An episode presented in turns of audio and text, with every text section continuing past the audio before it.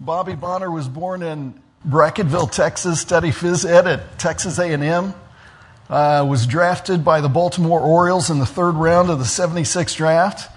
And he trusted Jesus as his Savior while he was playing for them in 1978. Now, after he retired from the game in 1984, Bobby followed the call of God on his life, went through Pastor George Grace's North Star Bible Institute in Rochester, which is basically what our Living Faith Bible Institute is patterned after. I mean, we just patterned it after that and, and kind of took what they did and, you know, adapted some things over time. And in 1989, he moved his wife Becky and their four daughters to Zambia, Africa to start serving as missionaries. And when they arrived at the Kafula Baptist Mission in central Zambia, then uh, he inherited 16 existing churches. During their first year there, Bobby helped to reestablish those churches in addition to starting new ones. The Zambian North Star Bible Institute was founded out of his desire to train and to, to, to teach Zambians to pastor their own people. So during that period of time, God used him to establish over a hundred churches as well as training the pastors, the men, to lead those churches. Now, his health kept him from going back to Africa.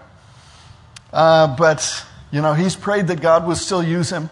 And uh, the vision and the desire that he has to continue to reach Africans. And so, International Africa Missions I Am uh, was birthed as an answer to that prayer.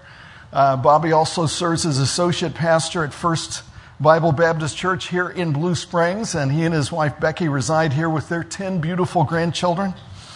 And so, Bobby, this Sunday being our Freedom Sunday, and uh, just because of the influence that you have had, all you have done, um, man, we got to say thank you. And this is a feeble attempt, but it's an attempt. I have a plaque for you which is our Beacon of the Gospel Award. Mm. says Bobby and Becky Bonner by the members of Harvest Baptist Church Blue Springs, July 4th, 2021.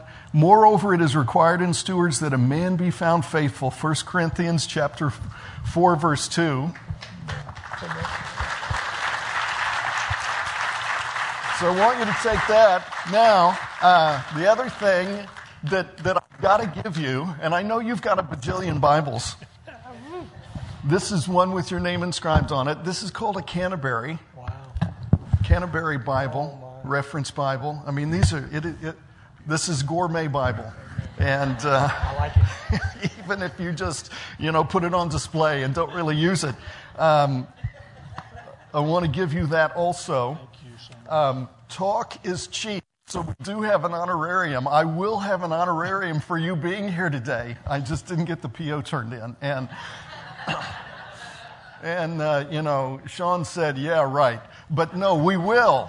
We're going to have an honorarium for you being here today. And Delana, I want you to come up. We're going to give you some flowers. These were intended for Becky. She, at the last minute, last went minute. to visit kids and grandkids. I, I, I, believe, believe me, we understand that. We didn't know about this. So, so that, well, I know it's kind of a surprise, isn't it? It's kind yeah, of a surprise. Is, and so uh, you can give those to her and say they're from you. No, I won't do that. You can take a picture and send her or whatever. And, uh, uh, you know, we love you. We're praying for you. We, we're thankful for the investment you made. And uh, praise the Lord. And just, just to close the loop so that you understand the work he started, he did his work so well.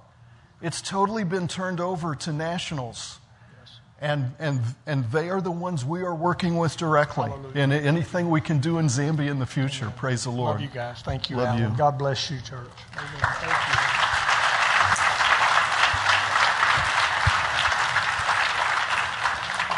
So when we started, you know, this project to, to, to take on this thing and, and do our thing to reach the uttermost and the least reached, um, at that time, my best friend from high school was Africa field director for Manna Worldwide, Rick Friesen. He planted a church, started a church uh, in Raymore. And, uh, but he was Africa field director at the time. And So we worked through them and partnered with them to actually buy the land, maybe that the church or school or something is on. We, we went halvesies on that together. Uh, we, uh, you know, kind of funded the feeding center to get going. And uh, so manna has been a key thing in what we were able to do over there. And it, it, it should be amazing to you that for $28 a month, uh, $364 a year, whatever it is, we can completely, you can completely adopt a child. And infrastructure is not such that we can give you, uh, you know, pair you up with an exact student.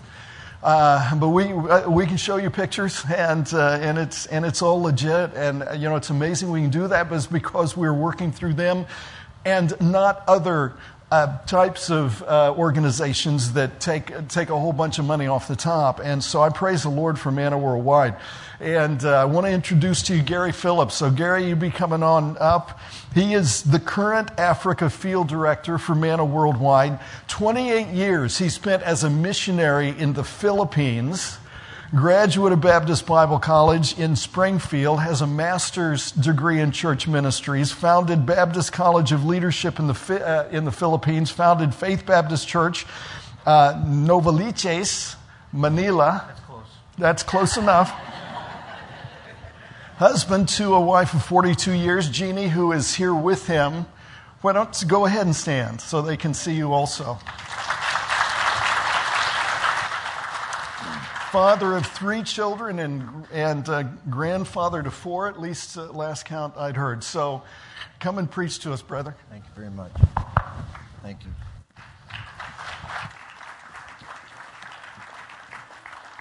Well, thank you very much. What a privilege it is to be here this morning. And um, I, I, just, just want to say that um, those of you who are planning to go on mission trips with Tom, bring your own food. He will share coffee, um, but expect some really bad road trips. 17 plus hours in the back of a Toyota little truck on the and I've been on some really bad roads. I grew up in the Philippines and then spent 28 years as a missionary and and they don't know how to build roads either, but Zambia doesn't know how worser.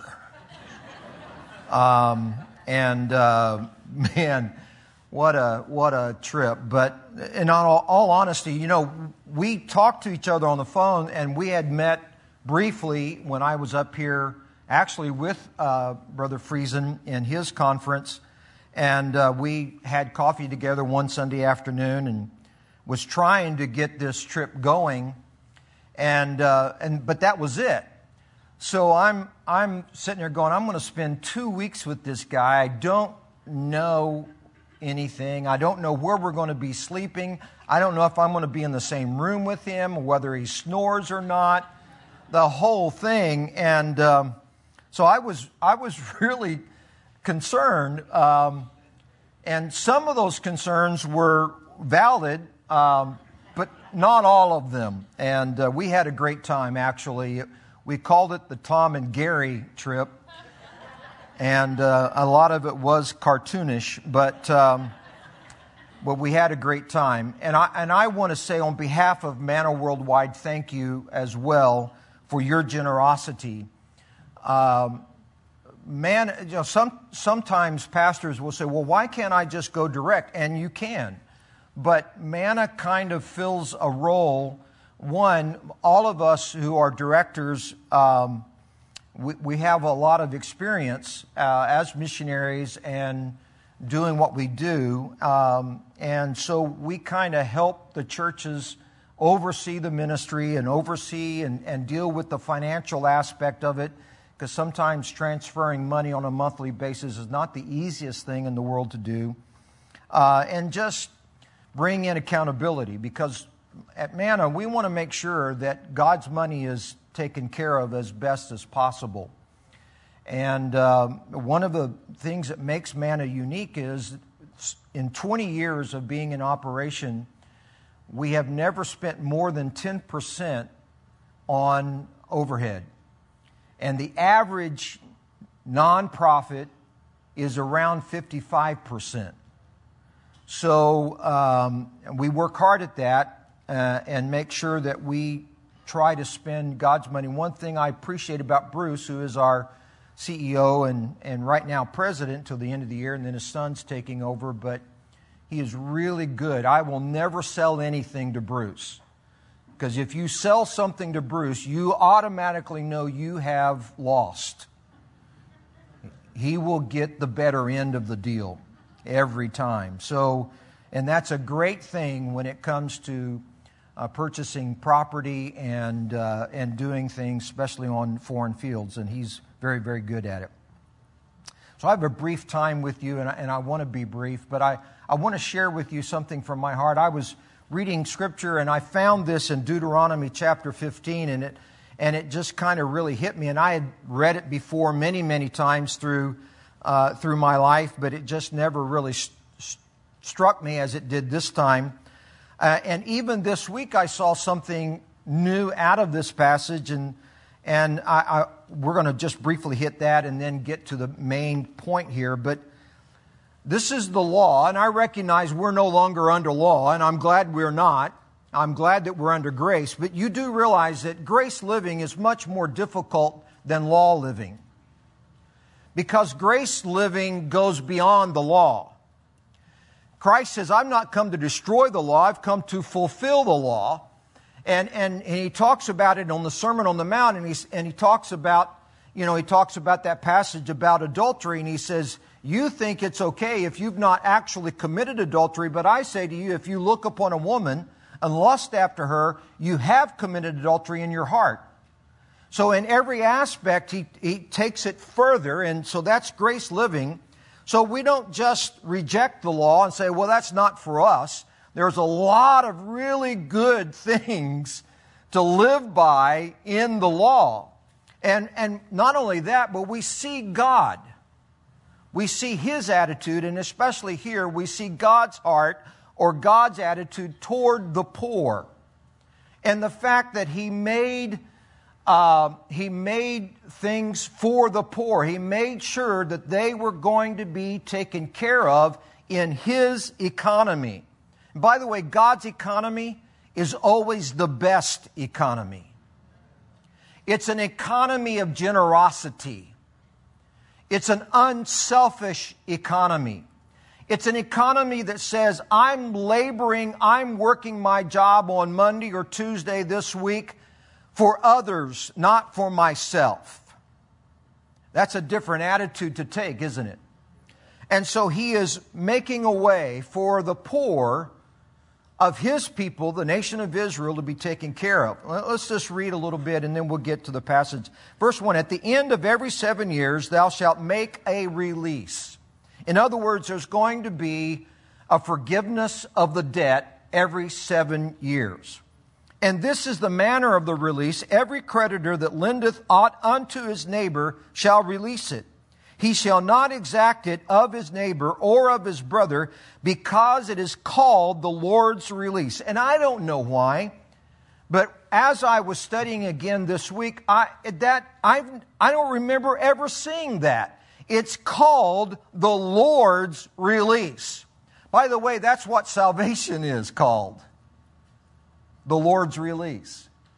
When you got saved, God released you from your debt to Himself. The price was very high. It was the death and burial, the humiliation of Himself through His Son, Jesus Christ. And so we have a picture here in the law of the cross, the Lord's release says in verse 3 of a foreigner, thou mayest exact it again, but that which is thine with thy brother, thine hand shall release, save when there shall be no poor among you. I, I, again, I found that very interesting. So he was saying that it's possible, it's possible, and there will be a time when there will be no more poor among us. He says, For the Lord shall, shall greatly bless thee in the land which the Lord thy God giveth thee for an inheritance to possess it. Now, folks, I love celebrating the 4th of July. We celebrated it in the Philippines. We often had our missionary friends there and we celebrated and decorated it up. And the reason I, do, I say that is because I'm a firm believer this is the greatest nation ever. Now, we're in a lot of trouble, and that's for another time, for another person to talk about to you. But God has greatly blessed us. And all you need to do to really figure that out is to take a mission trip anywhere in the world. It doesn't have to be a fourth world nation or a third world nation. It could be even a first world nation, and you go there and you will quickly figure out you live in the greatest nation in the world. My kids came home after a couple of years of being on the mission field. and They were seven, eight, nine years old, something like that. My son walked into a grocery store one time and they had a, a big display of Coke. They stacked these two liter Cokes, uh, I mean, you know, big, high, and all through the aisle. And he looked at that and he goes, Man, Coke must be on in season. Now, the reason he said that was because he had never seen a product with that many in one place. Because in the Philippines, they never had that. They never stocked it like that. They never, you didn't have, we, we, when we would come, we would never bring the kids for the first two or three months, we would never bring them to store, especially the cereal aisle. We had two choices, and both of them tasted like cardboard. And the milk was powdered milk. So I quit drink. I don't drink milk to this day. I'm just saying that in many, many ways, God has richly blessed us, and He says God, God's going to greatly bless you. He says, verse 5 Only if thou carefully hearken to the voice of the Lord thy God to observe to do all these commandments which I commanded thee. There is a point here He said, I'm going to bless you, but you've got to do something too. You've got to listen and obey me and what I have to say to you.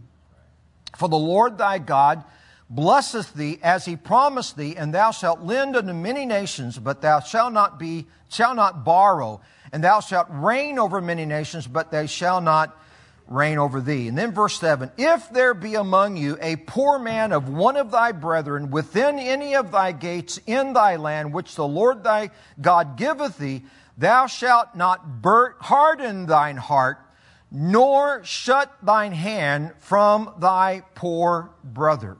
Now, the first thing I want you to notice is uh, God's attitude towards the poor is a willing heart.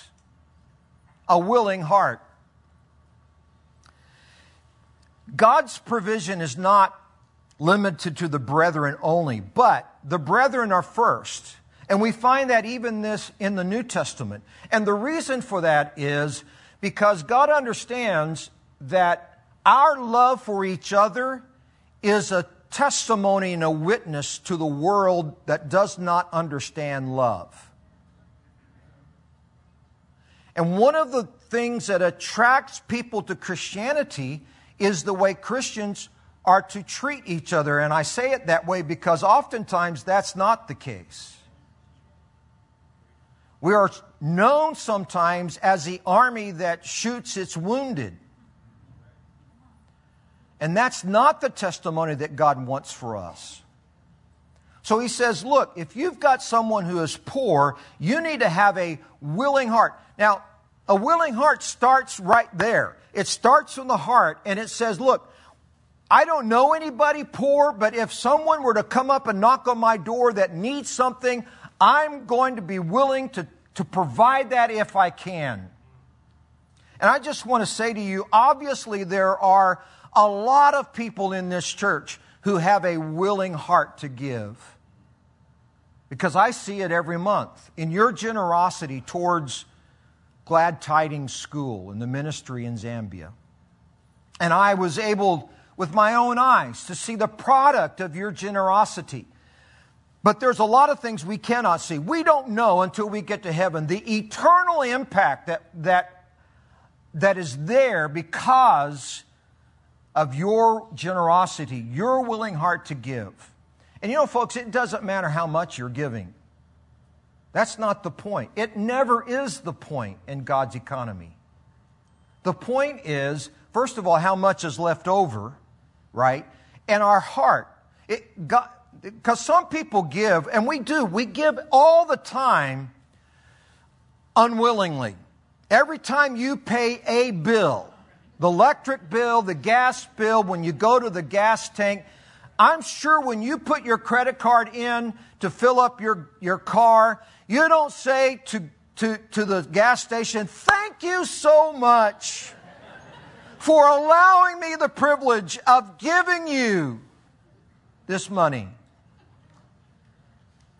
You don't say, honey, I get to go to the store today and buy groceries. Isn't this fun? But when it comes to God and to God's work, when it comes to helping people, that is exactly the attitude that we ought to have. What does it say? What does Paul say? Hilarious giving? Right? I often say that one of the best songs for a wedding and offering time is The Fight Is On, O Christian Brother. a willing heart.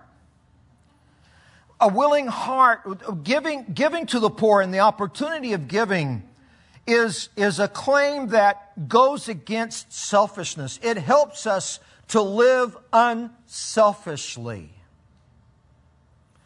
uh, it helps us to think about others and to express our love, even for those that most of us will never meet.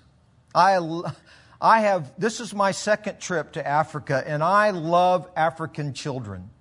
They are so much fun. And they, you just take a picture and show them their picture, and they're, they're just as happy as could be. And we had those kids all over us. They, I don't know how it happened, but they started wanting to shake my hand. And we had a, I had about 54 year olds wanting to shake my hand. I felt like a superstar. It was great. And they never asked for my signature, but that's okay. Just thinking about others, a willing heart Paul says in 2 Corinthians, For to their power I bear record, yea, and beyond their power, power they were willing of themselves. The second thing that I see here is also an open hand, and he says it uh, in verse 7. He says, You shall not harden your heart, nor shut thine hand. Now, automatically, when I do this, what do you think? I'm ready to fight. Now, there is a time for fighting, right? We are in a war, we're in a battle. But when it comes to treating the poor and treating one another, this is the hand that God wants to see. And by the way, this is the hand that we see from God God's generous, open hand to us. And all he's saying is, you need to reflect me. My relationship with you is an open hand. You need to reflect that with each other. Look at verse 8.